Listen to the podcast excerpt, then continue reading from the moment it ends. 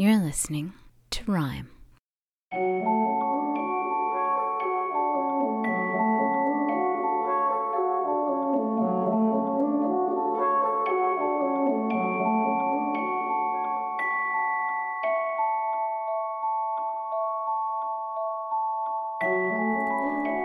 The necropolis at Thebes was already ancient history when Diodorus Siculus arrived there in the first century BC. He was seeking material for his magnum opus, a history of the world in 40 books. Diodorus was a Greek historian, you see, and the first volume of his Bibliotheca Historica was devoted to Egypt. And while scholars debate, as scholars will do about everything forever, whether or not Diodorus actually traveled to the places he wrote about, it is probable that he came here, to Thebes, outside the modern city of Luxor, midway down the Nile. Welcome to Rime, where we're telling monumental tales from the history of poetry. I'm your host, MJ Millington. Thebes is home to the famous Valleys of the Kings and Queens, but also to a massive royal funerary complex known as the Theban Necropolis. Diodorus had much to write about here, despite the fact that the temples consecrated to the glory of the pharaohs were more than a thousand years old by the time he toured the site. Some of the temples and memorials had already been quarried for their stones. Some were already half buried, half forgotten. But Diodorus, perhaps with a Greek speaking guide or guidebook, found much to describe, such as the monumental statues flanking the entrance to a particular temple. One of these statues, beautifully carved from red granite, could only be described as colossal. Diodorus tells us that the measure of its foot alone exceeded seven cubits. For comparison, the Great Pyramid at Giza measures 280 cubits high, which equals 62 feet or 19 meters so seven cubits is a pretty big foot. And the statue that that foot belonged to carried an inscription, which Diodorus translated for his readers. So it is that simple acts of translation often carry unforeseen consequences and have very long lifespans. Because Diodorus did not record the Egyptian name of the pharaoh represented by this colossal statue. We know him today as Ramses II or Ramses the Great, who ruled Egypt for 66 years from 1279 to 1213 BC. Instead, Diodorus translated one of the pharaoh's praenomen's, the five royal names that make up the throne name of an Egyptian ruler, which was in a cartouche on the statue's upper right arm. And because we no longer know exactly how ancient Egyptian was pronounced, hopefully it won't matter that I'm about to butcher the pronunciation of that name. Uzer Ma'atre, that king of kings, whom Diodorus called Ozymandias. Eighteen hundred years later, Egyptomania had seized Europe, not for the first time and not for the last. In 1816, English traveler Henry Salt arrived in Cairo to take up the diplomatic position of Consul General of Egypt and in short order he obtained a firman from Pasha Mehmet Ali, allowing for the excavation and removal of Egyptian antiquities to England. And so an Italian adventurer and polymath called Giovanni Battista Belzoni was sent to Thebes to begin the protracted process of excavating the fractured bust of a colossal statue identified as Memnon, an Ethiopian king and gallant fighter in the Trojan War, son of Tithonus and Eos, goddess of the dawn. Napoleon himself had tried and failed to secure the bust of Memnon for the Republic in 1798, during the same expedition that uncovered the Rosetta Stone. His engineers had been unable to shift even that fragment of the once whole statue. The story goes that they drilled a hole into his chest, slipped some dynamite inside, and then lost the nerve to light it and finish this quote unquote excavation. Small favors. Belzoni, who among his many guises was also an inventor and hydraulic engineer, had problems of his own trying to excavate the statue. He, too, stopped short of blowing it up, thankfully. But his trials in attempting to move the seven ton bust over the sands between Thebes and the bank of the Nile, where it could be loaded onto a ship, were epic. It took 130 men to drag the roped bust on rollers across the sand. On the first day, they covered only a few yards.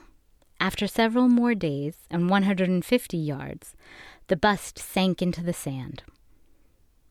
After a detour of 350 yards on firmer ground, and 17 days after they had begun, the workers finally made it to the river. It was August 1816. It would take another year and a half for the bust to reach England. These events were in the air when two friends met a few days after Christmas, 1817, and began to converse about ancient Egypt and Diodorus Siculus. Of particular interest was the now well known epithet that Diodorus had attributed to Ozymandias, King of Kings. As often occurred in their circle, conversation turned into a friendly challenge. Each would write a sonnet on the subject of Ozymandias.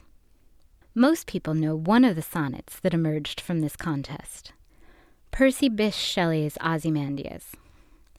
You may have read it in an anthology at school, like I did. I remember it blowing my teenage mind. But there was a second sonnet created that day by Shelley's friend and fellow poet Horace Smith. Smith was a stockbroker and good at it. He was less skilled at poetry, but that doesn't bother us. He originally called his poem Ozymandias as well, but later changed it to On a stupendous leg of granite, discovered standing by itself in the deserts of Egypt, with the inscription inserted below. Whew. Ozymandias by Horace Smith. In Egypt's sandy silence, all alone, stands a gigantic leg which far off throws the only shadow that the desert knows. I am great Ozymandias, saith the stone, the king of kings. This mighty city shows the wonders of my hand. The city's gone. Naught but the leg remaining to disclose the site of this forgotten Babylon.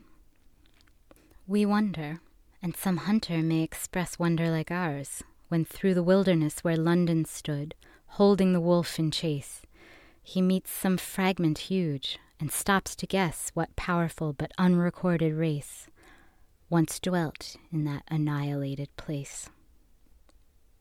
Smith has taken pains here to compare London with Babylon, standing in for desert cities in Egypt.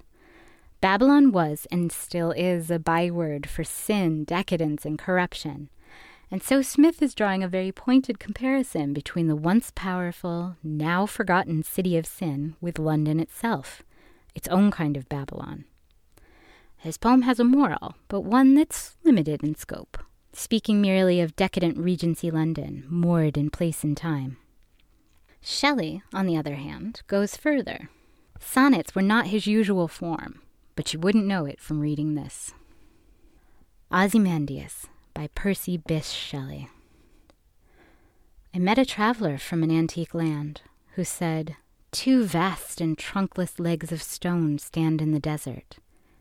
Near them, on the sand, half sunk, a shattered visage lies, whose frown and wrinkled lip and sneer of cold command tell that its sculpture well those passions read which yet survive, stamped on these lifeless things the hand that mocked them, and the heart that fed.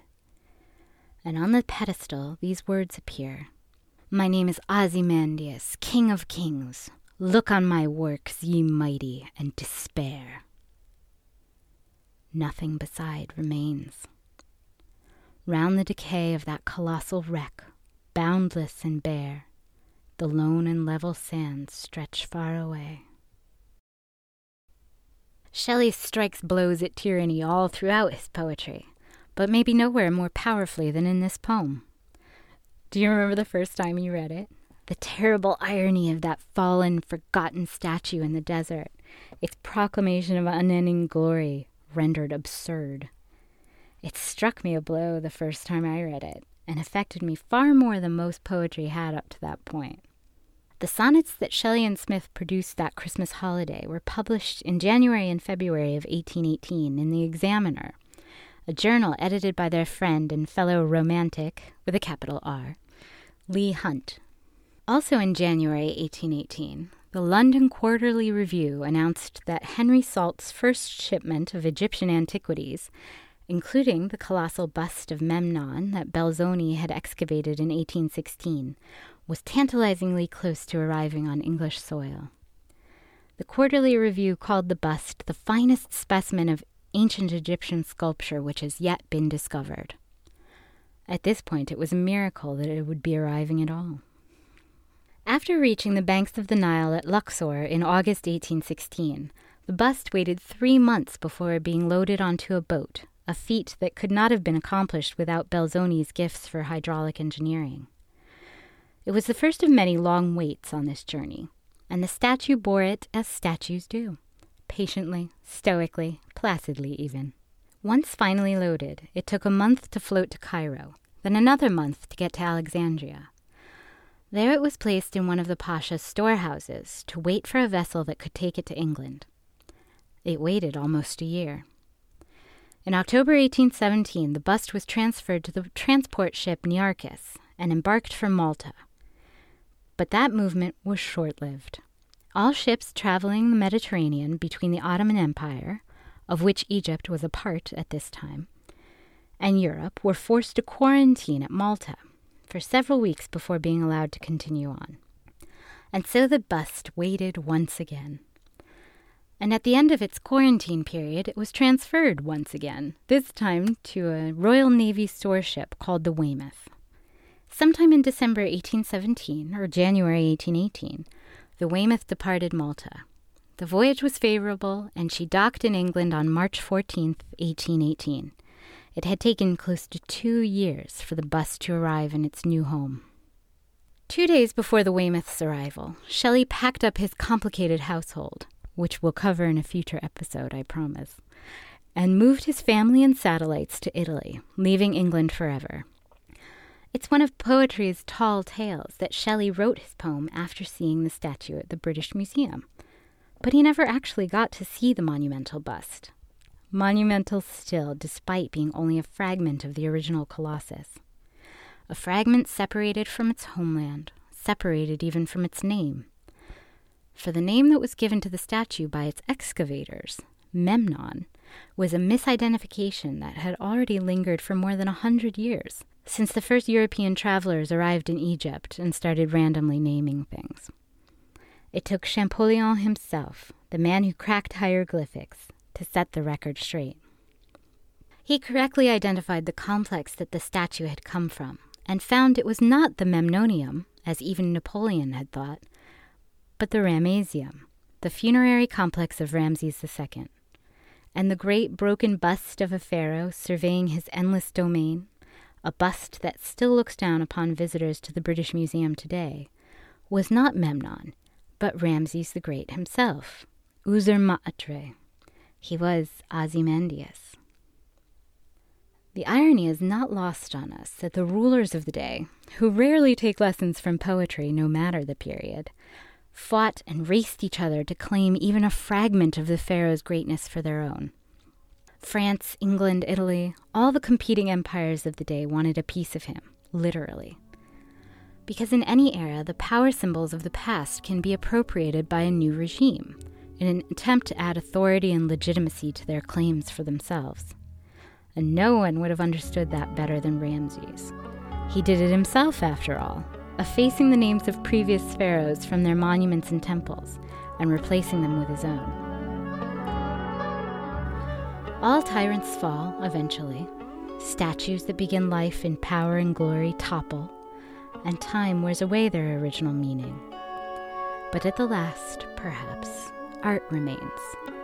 Because Ozymandias, paradoxically, is still with us today, in the work of an unknown sculptor upon stone, and in Shelley's poem, where a name lives on when all else is forgotten.